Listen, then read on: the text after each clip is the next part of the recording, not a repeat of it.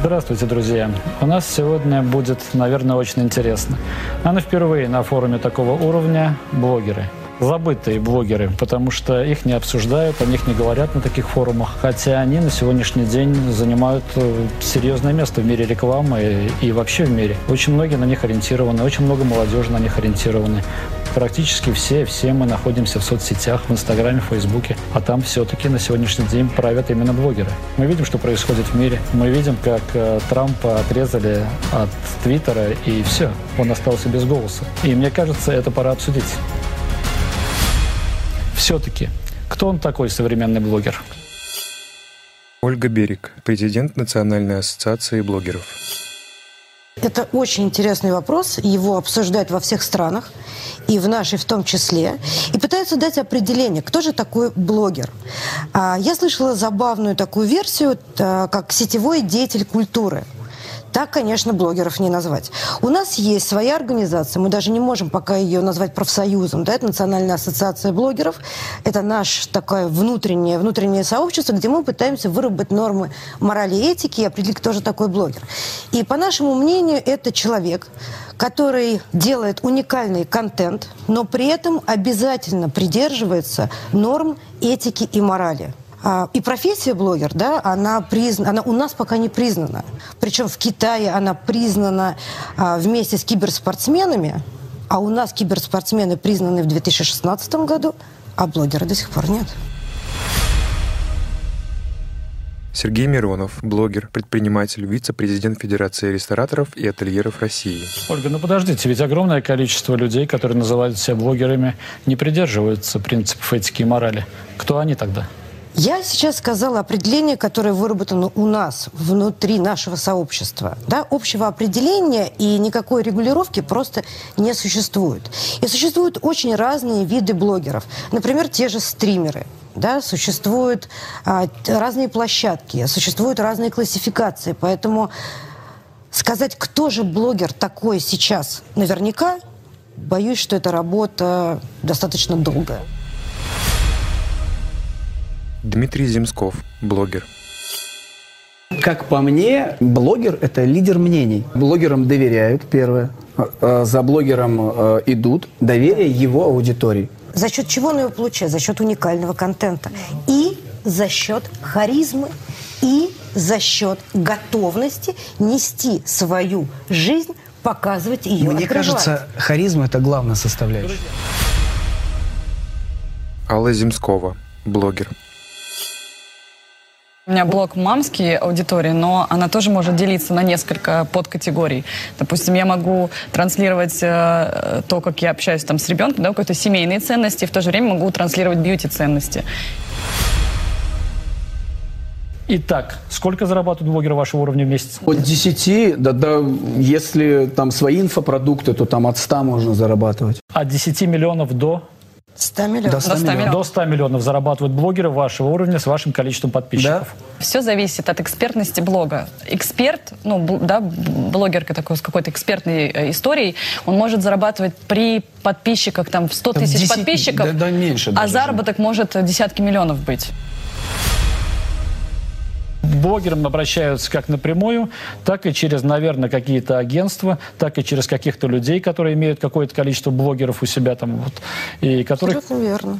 Как это происходит? Как вообще это все существует? Можно рассказать? Вы знаете, если пару лет назад может, года три назад это была инновация, реклама у блогеров была такая терра инкогнита, то сейчас, в принципе, это обычный, нормальный способ э, продвижения э, канала распространения э, информации. И это делается через агентство. Есть люди, маркетологи, да, которые специализируются на инфлюенс-маркетинге внутри компании, и они э, ищут по определенным параметрам через разные биржи, которые существуют, и через них по определенным критериям находят э, тех агентов влияния, которые необходимы. Есть люди, которые э, владеют информации да, о результативности, эффективности блогеров. Есть разные площадки, не буду скрывать. Они есть э, серые, они есть белые, есть очень разные. И таким образом, как я уже говорила, там порядка 65% а, крупных брендов уже заказывают постоянно рекламу у блогеров, и для них это является нормой.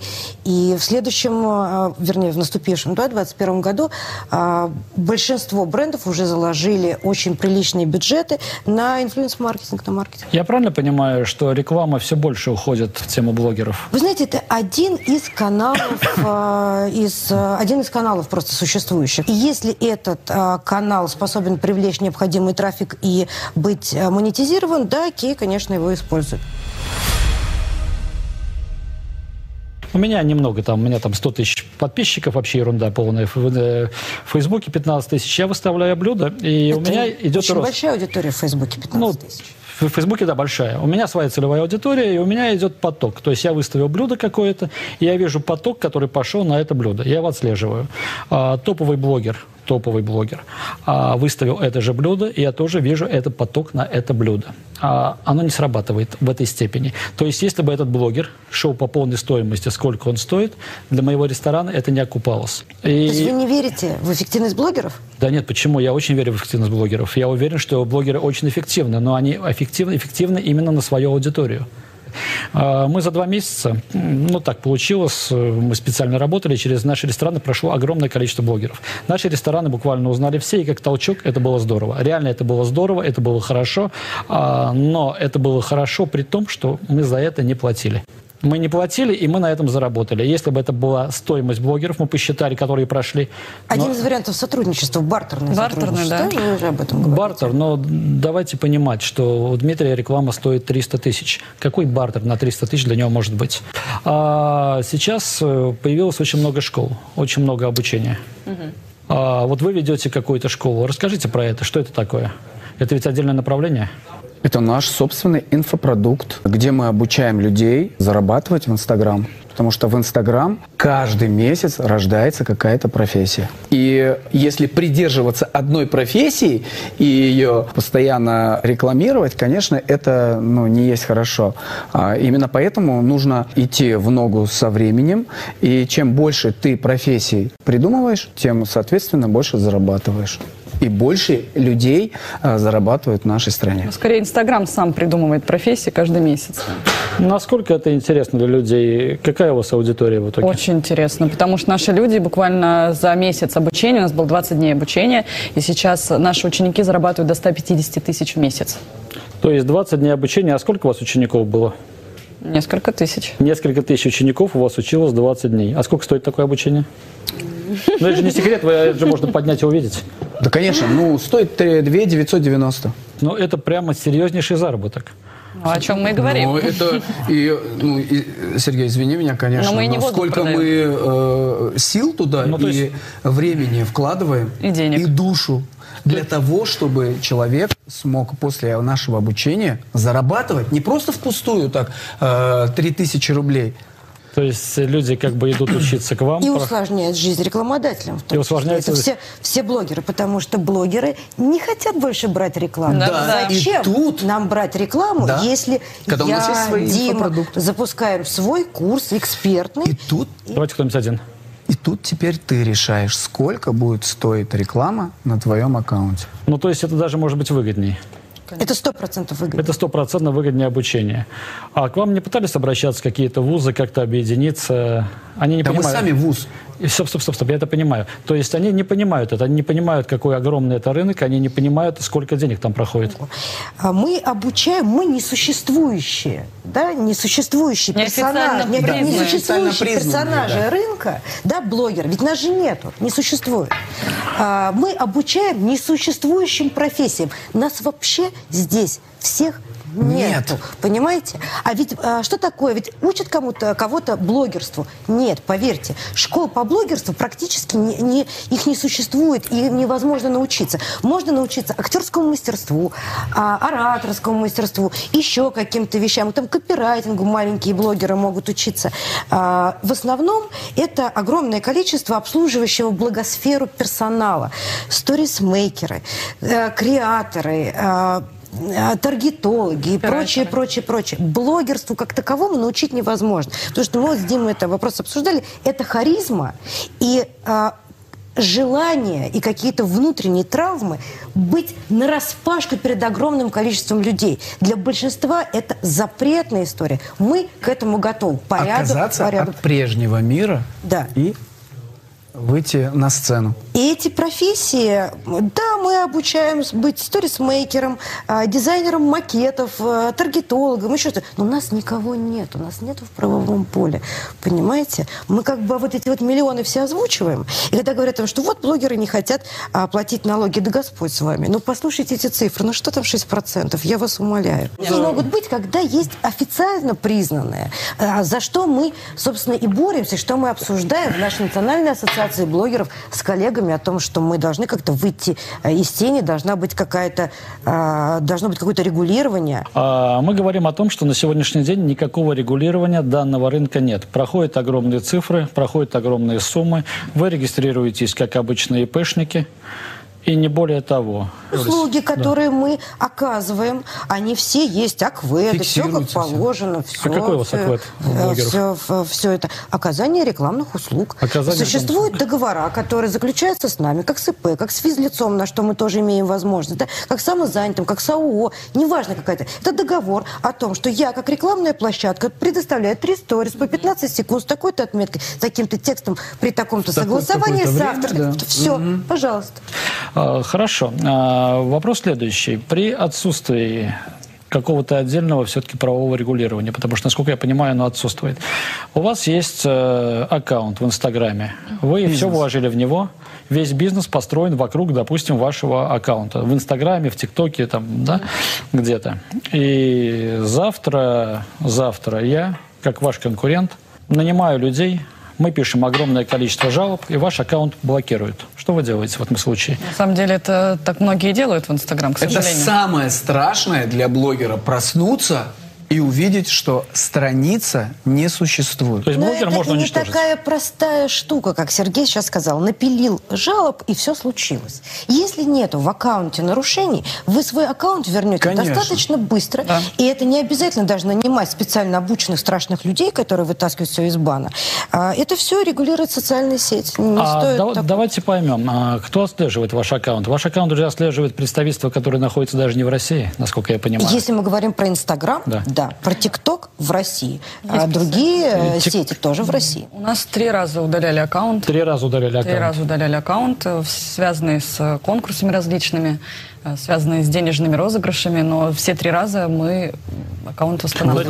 Но- но- Должно быть настоящее, реальное, серьезное нарушение, действительное противоречие правилам сообщества. И все эти правила нам известны. Когда мы регистрируем аккаунт, мы с ними априори соглашаемся. И когда вы приводите в пример Трампа, ну, может быть, это не очень сейчас корректно будет обсуждать, но есть правила, есть нарушение правила социальной сети, аккаунта не существует. Призывать, разжигать межнациональную рознь и политизированные разборки запрещено в сети. Почему одному можно, другому нельзя? Нельзя никому, понимаете? Вообще, вы меня простите, конечно, коллеги и Сергей, вы как-то вот так хорошо рассуждаете про аккаунт, который мой, мой, мой. Но аккаунт Не надо. не ваш. Да-да-да, мы Он говорим. принадлежит Инстаграму. Контент ваш. И, кстати, Инстаграм единственная площадка, которая предлагает вам скачать после блокировки собственный контент. Единственная площадка. Все остальные этого не позволяют. Но все аккаунты отнюдь не принадлежат вам. Они принадлежат площадкам. Вы уж простите, пожалуйста. Замечательно. Но он, э, пока существует Инстаграм, данный аккаунт, он мой. Тебе принадлежит контент. Сам аккаунт принадлежит Инстаграм. Сам аккаунт принадлежит ТикТок. Он э, обслуживается, твой аккаунт обслуживается, он ей принадлежит. То все, что ты делаешь, принадлежит тебе.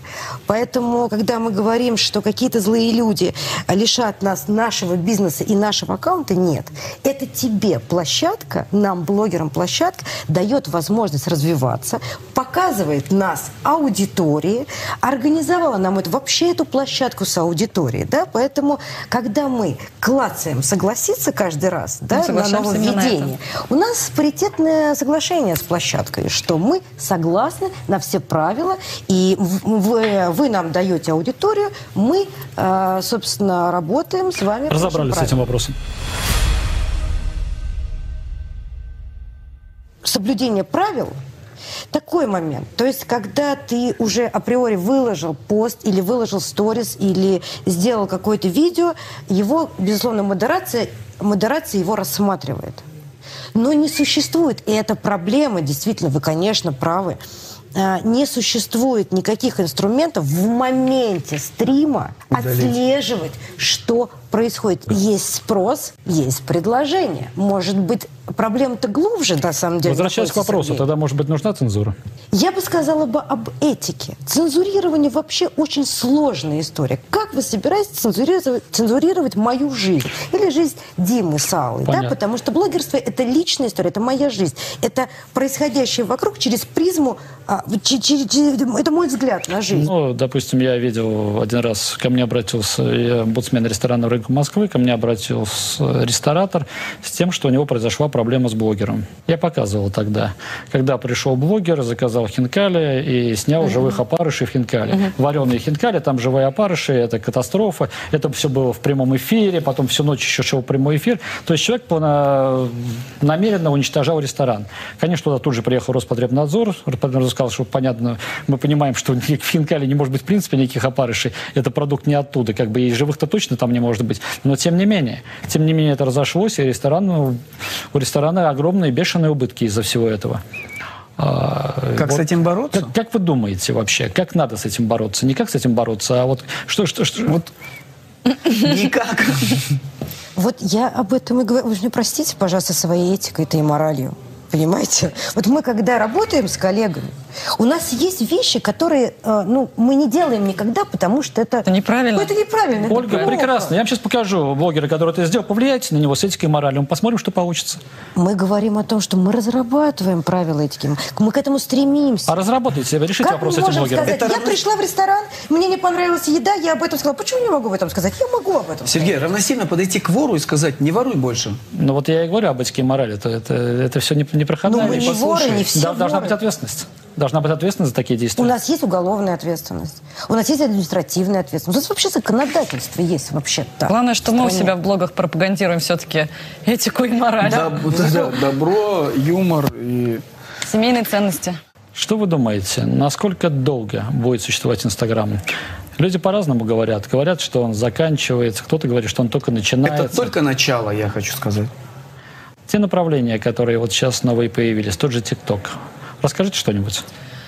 Ну, вот, кстати, по поводу ТикТока. Мы там, сейчас а, скажу, мы там лично ничего почти не снимаем. Уже, наверное, полгода ничего не снимали, но у нас там растет аудитория. Постоянно. Прибавляется аудитория. Потому что это единственная площадка, вообще единственная из всех, которая приводит свою аудиторию на аккаунты. Больше таких не осталось. Все остальные работают только через платные методы продвижения. ТикТок нам сам дает... У него принцип такой работы. А как вообще происходит реклама? А, вот вы хотите дать какую-то рекламу. Кому вы платите в?